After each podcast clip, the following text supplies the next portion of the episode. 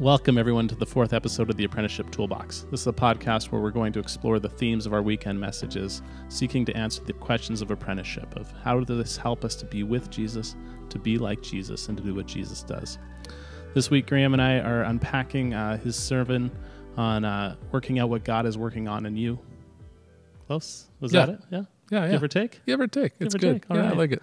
So I've got Graham here. So, Graham, happy Canada Day week. Hey, happy Canada Day. A, Matt. Hey, take Yeah, off, you real hoser. Canadian. so, what are you doing for Canada Day? Well, I'll probably look at a Canadian flag that'll be planted in my front yard by wonderful volunteers through our town. Yeah, we have, uh, I think, uh, 13 groups of people going out From our church family? from our church family. Oh, that's Yeah, fantastic. joining in with a bunch of other volunteers from around town to make it happen. So, hopefully, we can give our residents uh, a little bit of a Canada Day celebration, even though we can't do what we normally do. Yeah. Well, maybe I'll be able to intersperse an applause track here and we can hear it for our wonderful volunteers. So thanks if you're listening for helping out with that. So, Graham, uh, quick Canada Day question. Uh, can you list to me your maybe top one or two up to five Canadian artists, musical artists, of course? Well, uh, there's only one Canadian artist that I love. No, I, I love lots, but Neil Young was the one that came to mind uh, Yeah. from my generation, and uh, you know I don't know how relevant he still is, but Hey, uh, back he- in the day he was Homegrown just came out finally last week. Okay, well, I haven't listened to it yet, so I'll have to jump on Spotify and take a listen this week, maybe on Canada Day. Yeah, that's a good idea. And I also I also enjoy uh, Bruce Cockburn. Um, he's just a stellar artist, I think. Yeah, I was listening to his Stealing Fire album this weekend, which, oh man, starts with Lovers in the Dangerous Time Mm. and One of my side B has If I Had a Grenade Launcher. Mm. Oh man, Oh yeah. it's a great album. And then, uh, yeah, so Bruce Cockburn, Neil Young, anybody else in Those are those are my those top are two. Top, top two, awesome. Well, Neil Young was going to make my side, but now that you've said him, I'll, I'll move on to. Uh, there's this really great artist out of Hamilton named Scott Orr, who whose stuff I really love. Um, he's been doing indie music for about 15 years or so, and uh, just is really. He's got this wonderful song um, that is one of the best explorations I've found of spiritual formation. It's called "In the Belly of the Whale," and he talks about this line of, "Why do you love a heart that's slow beating?" I've got a heart that's slow beating, but I was born for hallelujahs, and uh, just this idea of understanding the space of sin that you're in, but knowing you were made for better, and uh, that song just really gets me. And then uh, I got a couple local buddies too, who who I always like listening to, uh, Brock Tyler and Nathan Carroll, who who do fantastic uh, independent music as well. And so they usually make the Canada Day list, and then Sloan out of Halifax is always a great list. Oh, one more for me. Oh, Again, that? for my era, the band. Oh, the band, of course. How could I forget them? I mean, I shout know. out to Carson Mills. Yeah. It's his favorite band, the band. the band. Well, good for Carson. I always figured it'd be Steely Dan, but Well, I think there's a close tie there. yeah, there you go. Well, that's some great Canada Day music to listen to. Uh, what's your favorite Canadian city?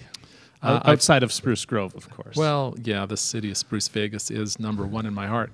But um, really, Montreal, I fell in love with Montreal last year. I went there for a wedding, and Mm-hmm. uh, it was a dynamite city.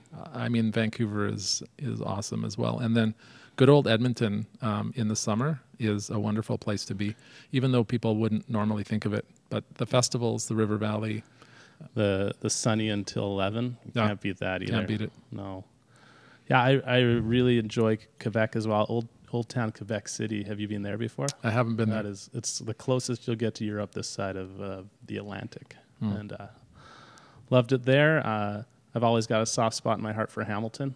Uh, that's where we moved from when we came out this way, and just on the it's on the Niagara Escarpment, and so you've got this 500,000 person city close to Toronto, with fruit and uh, waterfalls everywhere. It's got the most waterfalls per capita in all of Canada. So. I think it has the most Tim Hortons per capita, too.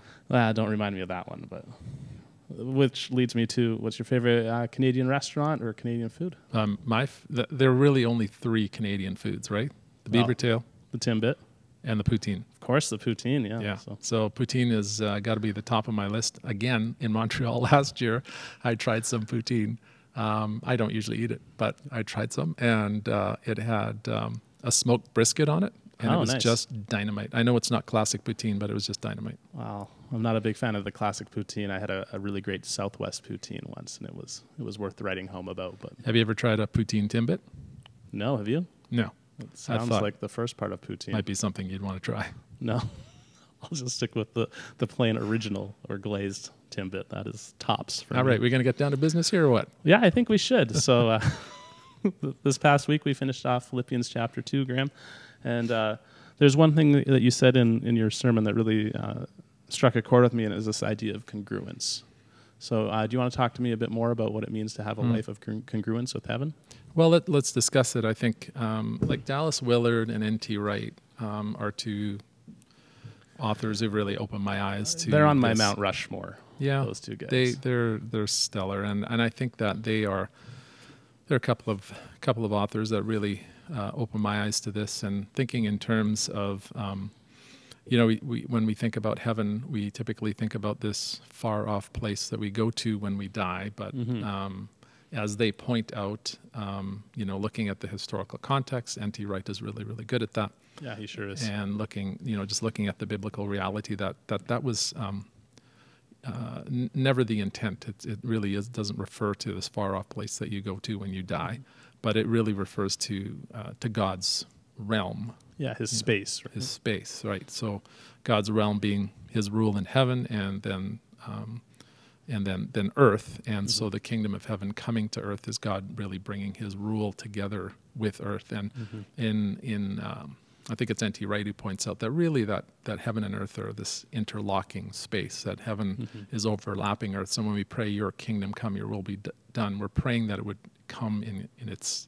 in it in its fullest sense into yeah, earth. yeah. I've heard him talk about the idea that that when we pray that we're asking Jesus' rule to fully come here. And Right. it- he he asked this brilliant question in a talk I heard him give once, which was uh, this really missional question of how would my community change if Jesus was truly king over it. That if heaven came in its fullness here, what what wouldn't be able to survive anymore because heaven would transform it. Mm, right. And, and you know, thinking in terms of looking forward then to that day um, uh, that Scripture speaks of, with the when all things will be culminated at the return of Christ. It really is um, um, the New Jerusalem coming down from heaven to earth. Um, that's that's the picture that's presented to us, and so Mhm. it's it's not. Uh, as in a sense, heaven is not somewhere that you go to after you die. It really is God's space Yeah. coming out coming into our space invading our space so to speak and so and then and and so when you think in terms of uh, surrendering yourself to christ it really is the invasion of god's space into our lives your kingdom come your will be done on earth as it is in heaven Mhm. we're praying first and foremost for ourselves right we typically think of the world and the injustices that are happening in the world and you know we long for a world of peace and a, a, a world um, where there's no more suffering and no more mourning but really what we're praying for is that the kingdom of heaven would come and invade our space and that we Mhm. would come under the lordship of jesus Yeah, that we'd be transformed inside out, right? So- right Yeah, I heard uh, uh, Dallas Willard. Well, Dallas Willard passed in 2013, but he co-authored a book with a guy named Gary Black Jr. And uh, really, it's Gary's um, musings after Dallas died. He was caregiving for Dallas, and um, he he write, wrote this book with him uh, based on their conversations. And he he talks about this idea of the cosmic car wash. That we have this understanding culturally that you know when you die, it's like you go through the cosmic car wash all the sin is cleared off you and you just made you're made perfectly perfect after that Mm. and uh, well of course when when we're in heaven there's no stain of sin anymore sin has been sin has been washed away uh, just as you talked about in in your message uh, transformation never is instant Mm. it's not this microwave transformation so dallas just posed this question to him of what if after death is still space to grow Hmm. what if we after dying still have space for jesus to transform us that while we're, we're perfect we're no longer we're not complete yet. And so we still have this process of becoming more and more complete becoming more and more congruent with Hmm. the values of king of the kingdom of heaven. Which i don't know what i think about it. It's a Yeah. really compelling well it's idea. an it's an interesting thought too because if you think of how we're wired as human beings um, and and i think god has wired us this way i don't think this is part of the sin condition. Um, we are wired to grow. We are wired to continue to grow and expand that's part of um, how we're wired as human beings. And to you know just to sit and and do nothing to think that here i am i've reached a state of perfection i have nothing more to do nothing more to accomplish. Well i couldn't think of anything more boring than totally that. that's just what i was thinking that's the word that's coming to mind boring. Right. yeah. And so, if you think of heaven as a place of continued growth and continued expansion, uh, into the the likeness, into the image of God, and who got into our full potential as um, human beings. Um, it makes sense then, doesn't it? Yeah, it's like the the last battle in the Chronicles of Narnia. This idea of going further up and further in. That there's always something more to experience as you experience heaven. Hmm. Cool. So so how do we live a life of congruence with heaven today? Well, I mean, you know, we touched on it. I think in this in the message where Paul writes, "Work out your salvation with fear and trembling, for it's God who works in you to will and to obey." So Mhm. God working in us by His Spirit continues to enables us to continue to live in congruence with um, with His with His plans, with His purposes, with with heaven. So as as you say, with in congruence, um, I think it really takes cooperation with God's Spirit Mm-hmm. for that to happen. Yeah. Yeah, I mean, all, all transformation, well, I guess you can have spiritual transformation that moves you more towards darkness, but any tr- spiritual transformation that really moves you towards light comes out of that first step of apprenticeship or the first uh, focus of apprenticeship, that of being with Jesus. Hmm. That all true transformation doesn't start with us willing something to happen, doesn't start with us trying to do something out of productivity, but instead starts with just abiding in Christ, Hmm. right? Absolutely, yeah, and that you know, thinking in terms of of Christ's likeness, Matt. Um, uh, how how do we become like Jesus? Um, you know, when you think about living in congruence with heaven, it really is growing in Christ's likeness and becoming like our Lord. Yeah. And uh, that that is that is what it is. It, Jesus um, Jesus was completely in tune with the Father, and lived on earth, but lived in um, complete alignment um, and complete congruence with Mhm. heaven. And uh, so our growth in Christ's likeness is um, our ability to live in congruence with heaven. And God, that the good news is that God is working in us to will and to obey. Mhm. Um, thinking about this text from Romans chapter 8, but if God Himself has taken up residence in your life, you can hardly be thinking more of yourself than of Him. Anyone, of course, who has not welcomed this invisible but clearly present God, the Spirit of Christ, won't know what we're talking about. But for you who welcome Him, in whom He dwells, even though you still experience all the limitations of sin, you yourself experience life on God's terms. I love the way He says that. Mm-hmm. And it stands to reason, doesn't it, that if the alive and present God who raised Jesus from the dead moves into your life, he'll do the same thing in you that he did in Jesus, bringing you alive to himself. When God lives and breathes in you, as, as he does, as surely as he did in Jesus, you are delivered from that dead life. With his spirit living in you, your body will be as alive as Christ. Love the way Eugene Peterson frames stuff in the message. Totally, right? Yeah, so then this life of congruence, which begins uh, out of obedience, well, be, sorry, begins with being present to Jesus and with Jesus, then moves into obedience, which leads me to uh, 1 John 3, also out of the message, but we read this As we keep his commands, we live deeply and surely in him, and he lives in us. And this is how we experience his deep and abiding presence in us by the Spirit that he gave us. That as we, we make our efforts to practice being with Jesus and to do what Jesus does, the Spirit actually transforms us, Hmm. which is is really powerful. That that same Spirit that rose Jesus from the dead is alive in us. Is what I think we sang. I don't know if it was this week or last week, but that's so true. That all transformation comes through the work of the Spirit. Hmm. Now we've talked about this a few times. We talked about it in the Ascended Life series, and we've talked about it this past week as well. That it's the power of the Spirit that transforms us. And what do you, what do you what is he moving um, us into? What is he what is he moving toward?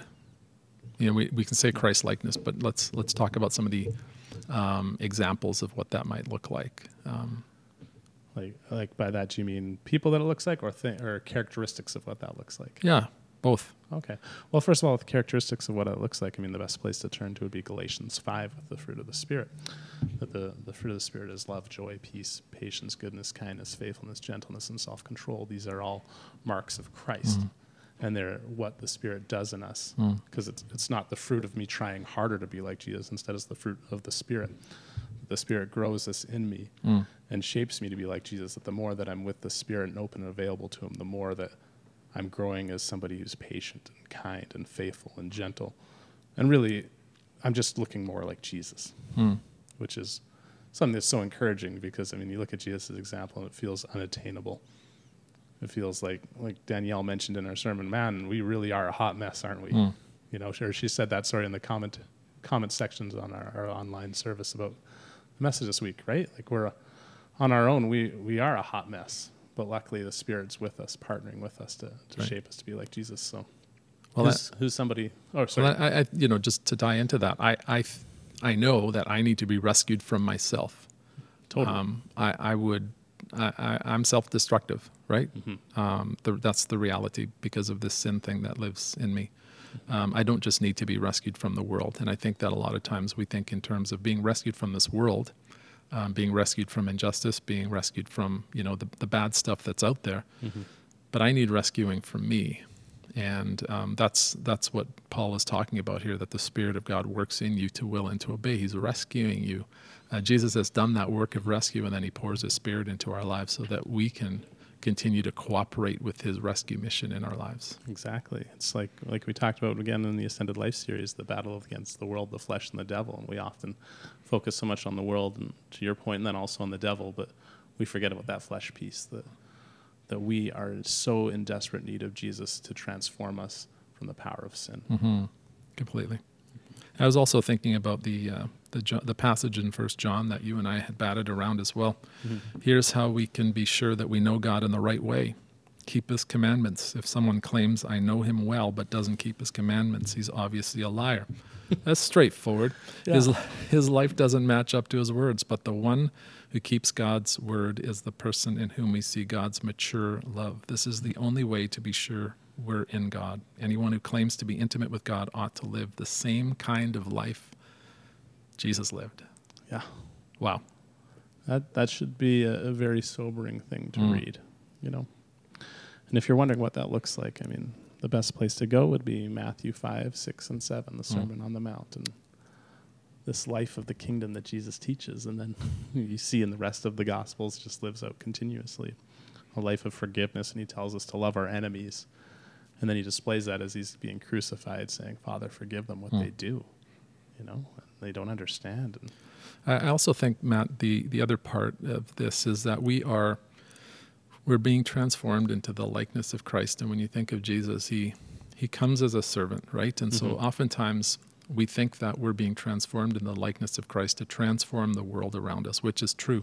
But we oftentimes think in terms of worldly power. And so we think in terms of ourselves or at the church being at the center of the world, the neighborhood, the mm-hmm. space that we're in, and imposing now our Christian worldview on the mm-hmm. world around us. And so we use worldly power to accomplish something spiritual. And I think that we go, you know, we go we go wrong there. And I think the early church and Paul make make it very clear that um, that the church is supposed to do it almost from the margins, being mm-hmm. vulnerable, suffering the way Jesus suffered, being misunderstood the way Jesus was misunderstood, misjudged, um, but but always humble and obedient and praying and rejoicing as we hold out the word of life for people to. This this is the gospel. We are we are not um, people who lead from a position of power, imposing our worldview, our values on others in a in a powerful way, but really as a servant you know, humble, suffering, holding out the word of life. So when we think of being transformed into the image of life and we think of Christ and we think of, you know, the kingdom of God coming to earth, I think there's a there's a misunderstanding where people think now that I'm being formed into the image of Christ as a Christian, I need to go into all the public spheres and I need to I need to impose Christ on other people. Mm-hmm. But I don't think that that's what that's what it means to partner with the work of Christ in this world. Jesus is is uh, still a suffering servant in a sense in this world, serving the world, calling the world by love. and calling us to do the same, right? Yeah. Like he says in, in Mark 10, uh, you know, those who are regarded as rulers of the Gentiles lord it over them, and their high officials exercise authority over them. Not so with you. Instead, whoever wants to become great among you uh, first must be the servant. Whoever wants to be first must be the slave of all. For even the Son of Man did not come to be served, but to serve and to give his life as a ransom for Mm. many. And so we have the same marching orders. We, Yeah. we need to transform through love, not through power. Yeah. Yeah. I Then- think you're right on point there. Then you will shine like stars in the universe as you hold out the word of life. Yeah, no, no grumbling and- complaining here. That's not how we're going to get things changed. How do we how do we show that we're different Mhm. by serving one another? Yeah, unified. life, love, and life, right? Yeah. So, Graham, one of the other uh, provocative statements I think you said in, in your message was uh, any spiritual formation that happens out of a narcissistic perspective isn't uh, true spiritual formation towards Jesus, but it's only for the sake of others. Where do you get that from? Well, uh, that's that's a great question. Where do I get that from? I, I think it's um, it's it, it is a biblical perspective uh, Right. when you think of the fruit of the spirit: love, joy, peace, patience, goodness, kindness, gentleness, self-control. All of those are for the sake of other people. Mhm. Um, all of the fruit of the spirit. It's not for myself. Um, I like honestly, I don't. If I don't, if it's not about being in community and living out my life in community, I don't need more patience. Um, Yeah. Oh, good point. it, it is about other people. Um, And so, in terms of um, spiritual formation, I, in fact, I'm being turned inside out from a self focused human being into uh, a God focused, others focused human being. Mhm. Um, and the, the, the whole point of spiritual formation is to take us from a place of self focused, self centeredness with self at the center and, and move us to a place of, uh, of Christ centeredness, God centeredness, and, and the ability then out of that relationship to love other people. Yeah, totally. so- it's like what the greatest commandment, right? Love God and, uh, with all your heart, soul, mind, and strength. Love your neighbor as yourself. Exactly. right? Like, So so I, cut you off with that. So No, I, so we live in a culture where everything is about us, and um, you know, I, I oftentimes, you know, hear, and I've I've heard it in myself as well. Like you know that that service didn't really do it for me. You know, we Mhm. make church about ourselves. We everything becomes about us rather than about how we're being formed into the likeness of Jesus for the sake of others. And so I think, I think there really has to be a um, a reframing of what spiritual growth is all about. That it's not just for ourselves. And you know, we we hear messages about about inner peace and about uh, becoming this this person who is being transformed. And we all, I, the world wants transformation. Totally, totally. Yeah. We, we know innate our brokenness, right? But if it's just for me, it's narcissistic. Mhm. I, I, I want to become um, like Christ so that I can um, bless those around me. Yeah, Right. It's like going back to Genesis and the calling of Abraham. You'll be Mm. blessed to be a blessing, Exactly. right? And we often can get stuck in our own blessing and miss the second part, which is to, to bless others, or Mm. even to go back to the garden and the original calling of Adam and Eve. It was they were there to care and to to to serve the creation. Mm. That intrinsic to humanity has always been, you're here to bless, and yet we get that mixed up so often Right. and think it, we're here to be blessed. you know? Right. And a- at the same time, I think, um, you know, a lot of people do have a desire to bless other people, you know. Mhm. Um, and I and I think that's where the gospel is so powerful. We we want to go about it the wrong way, I think, but the gospel is so powerful because it does rescue us from ourselves, so that we could become a source of blessing to other people. And, and like all of us have an impact on people. Mhm. Not all of us are aware of our impact on other people. No, and, and often we think we're having a better impact than we potentially actually are. Right. Yeah, so we're we're not aware of how our presence impacts what happens when we walk into a room. hmm How do people feel? What do they think? How do our moods impact people? Uh, how do our reflexive uh, actions impact people around us? Uh, all of us bring something positively into a room, and uh, all of us have the potential to impact people negatively in a room. So, you know, how do you how do you impact your team? How do you how do you impact your marriage? How do you impact the church that you're part of? What what what are the ways that you impact positively? How could you impact negatively? Can can you be harsh? Can you be over controlling or domineering? Can can you be negative and suck the air out of the room? I think we underestimate ourselves if we don't think that we have an impact on people. Yeah, exactly. Yeah, and we, we typically only think about that positive impact we could make. Mm.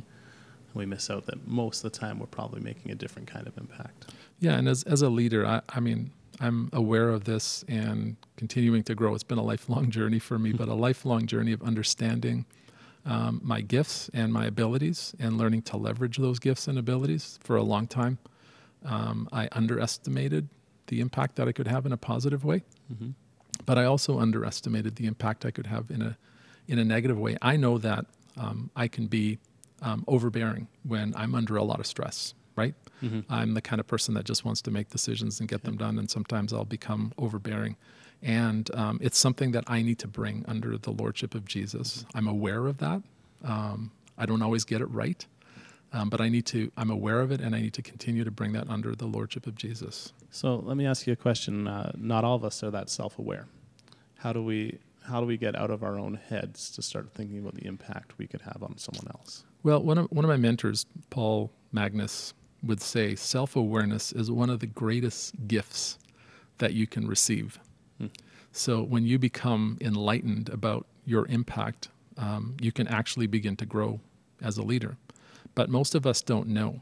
Um, I have found out by asking, what impact does this have on you? Uh, Wendy's really good at telling me about my impact.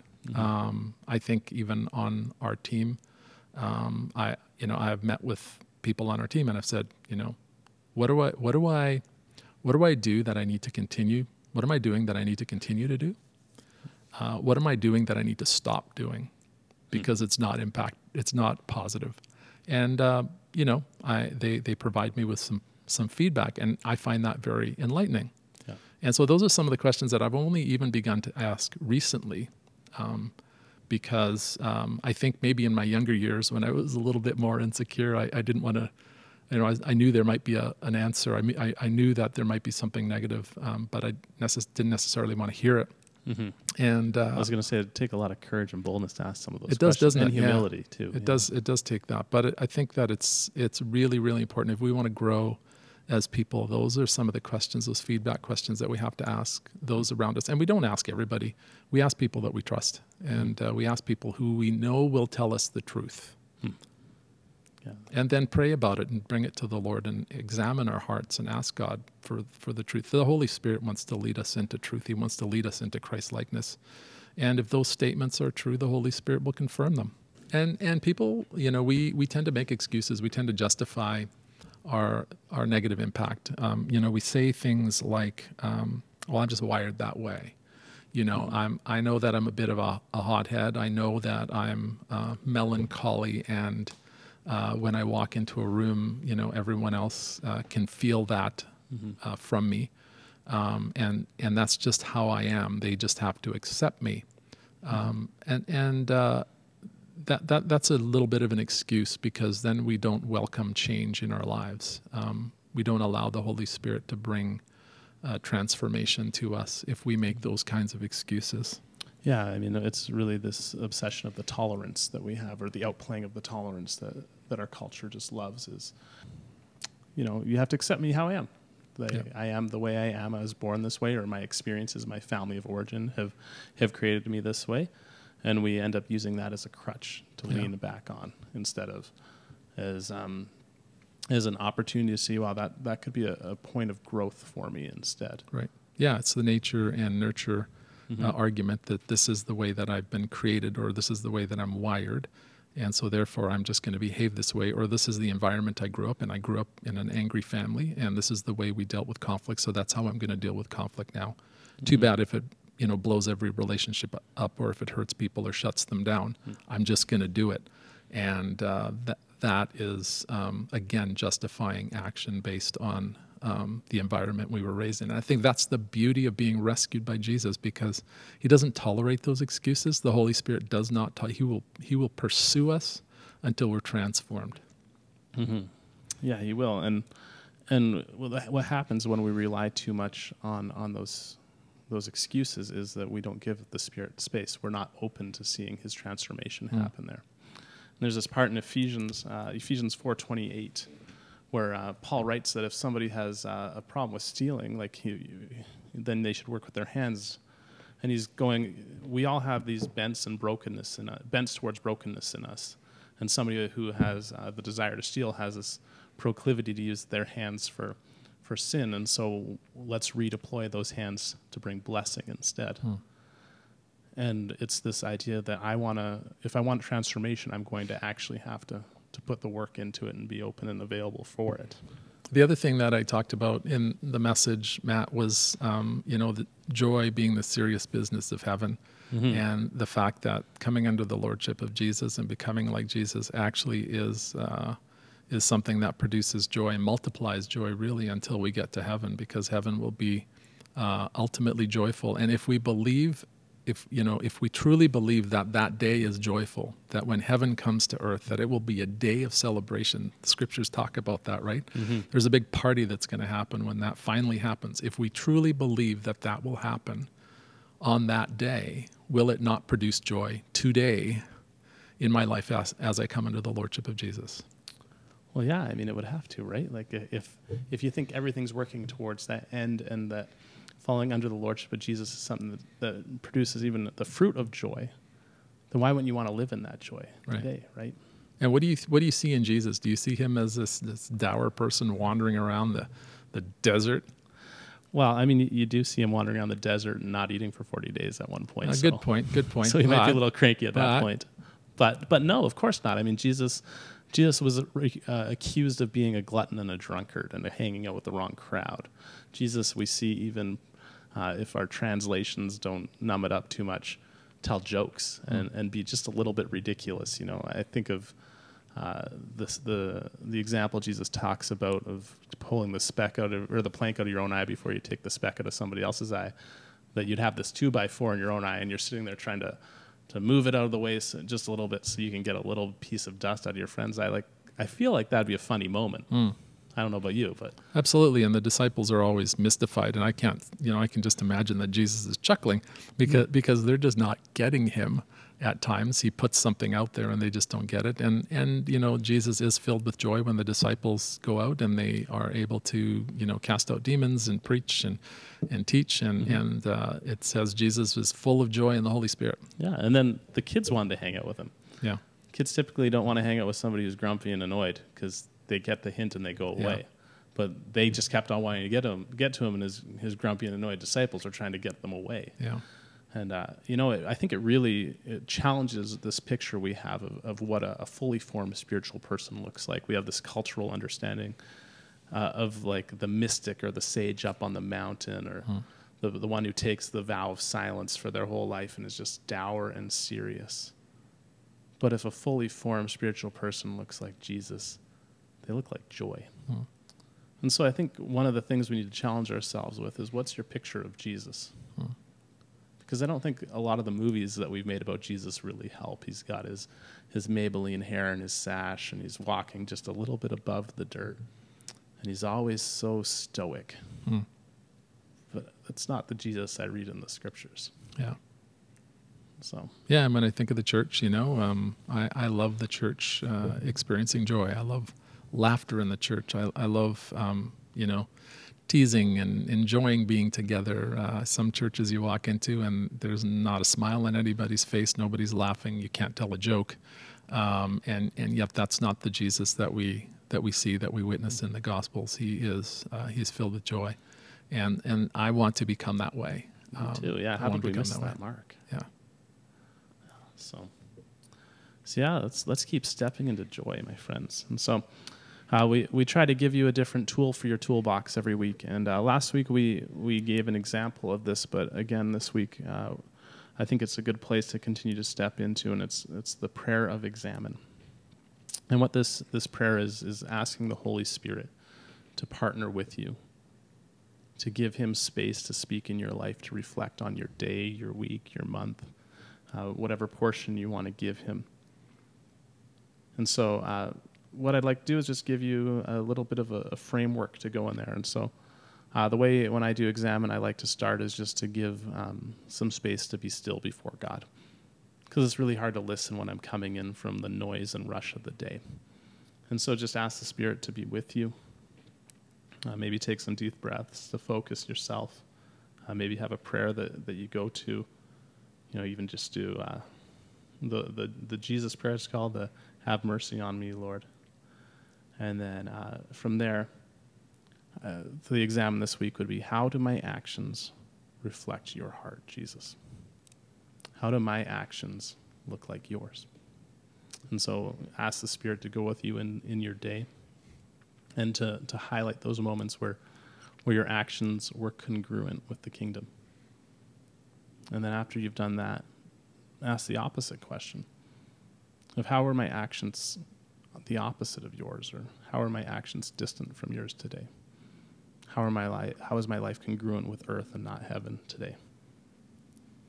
And once the Spirit's highlighted those moments with you, just take time to, to confess those, to keep short accounts with the Spirit, and then to ask Him to restore you and give you strength for tomorrow.